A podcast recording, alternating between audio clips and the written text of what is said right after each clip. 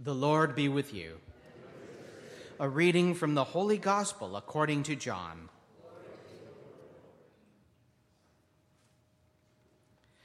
Jesus said to his disciples, Do not let your hearts be troubled. Believe in God, believe also in me. In my Father's house there are many dwelling places.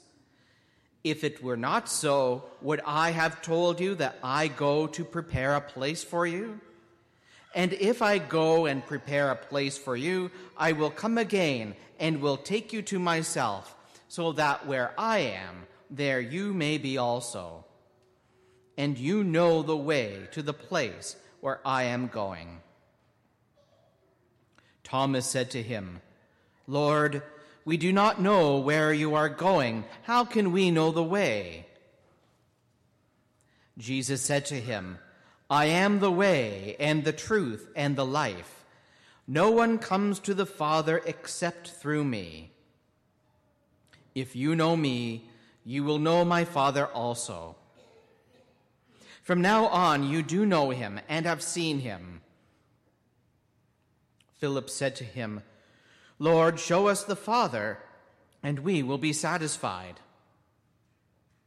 Jesus said to him, Have I been with you all this time, Philip, and you still do not know me? Whoever has seen me has seen the Father. How can you say, Show us the Father? Do you not believe that I am in the Father, and the Father is in me? The words that I say to you I do not speak on my own, but the Father who dwells in me does his works. Believe me that I am in the Father, and the Father is in me. But if you do not, then believe me because of the works themselves. Very truly I tell you, the one who believes in me will also do the works that I do, and in fact will do greater works than these, because I am going to the Father. The Gospel of the Lord.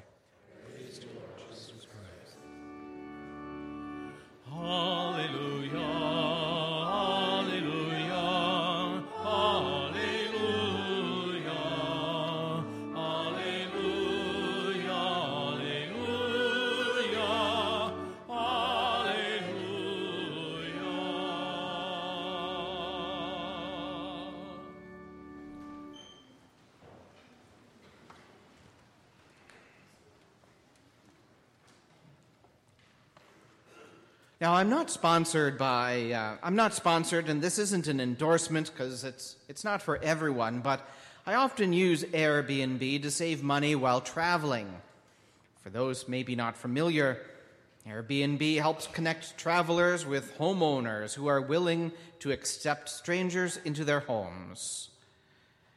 Once I stayed with this lady who regularly opened two bedrooms of her house to paying guests. And she made enough from this that she could quit her job. And aside from taking time needed for basic housekeeping, she spent her days sitting on a beach. It sounds like a fantastic arrangement, and at first, I thought she had found the perfect, almost heavenly arrangement.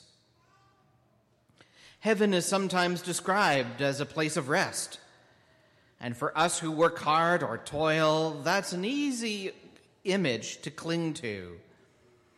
But while there's nothing outright wrong with this image for heaven, it does fall short. Truth be told, I'm not sure I could spend my remaining days just sitting on some beach. I know I'd eventually get bored, and if heaven is the perfect place, then it can't be boring. All kinds of analogies have been used to depict heaven. But it's actually very difficult to describe the place because there's no real eyewitness accounts of what it's like. And if someone were to come back and in plain English describe what heaven is like, I'm not sure any of us would understand. It's probably why images of heaven always resort to pictures of clouds in the sky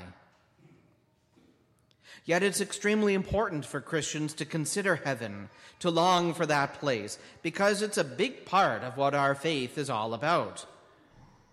Jesus died on the cross to open for us the gates of heaven. He ascended into heaven to lead us there. And in the gospel for today, he tells his disciples that he goes to prepare a dwelling place for his followers in that kingdom, our true home. The Father's house. I believe that this is one of the best analogies for heaven. It's a true home. When a home functions well, it becomes the place everyone wants to go to and remain.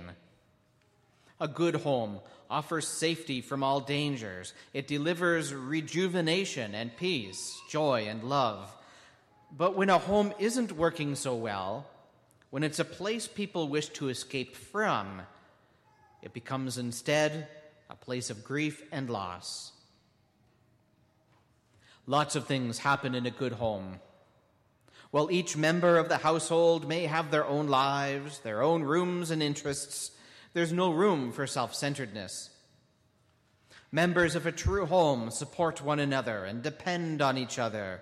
They may have their own tasks that help build up the home for all. And so the home here, the home becomes the place for many individuals to live as one. Heaven isn't just something for the end of life, it makes a difference today if it's allowed to shape the hearts of disciples.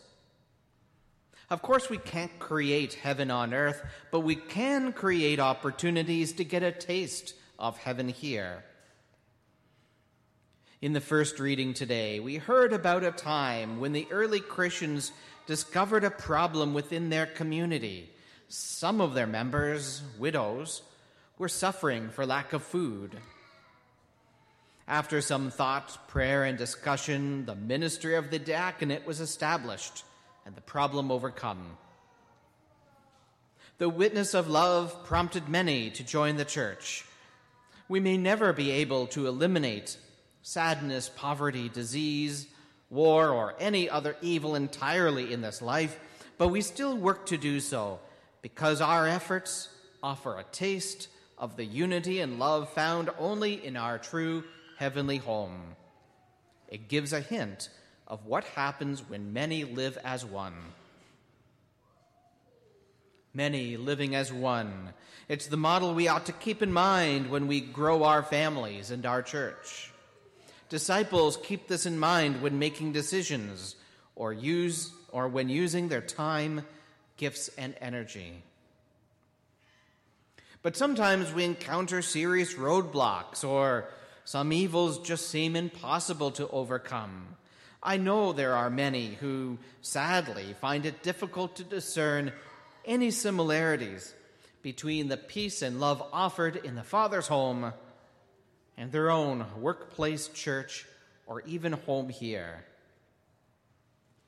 Heaven makes a difference today because we're already members of the household of God, and as members of his household, we have a great family of saints supporting us through their intercession.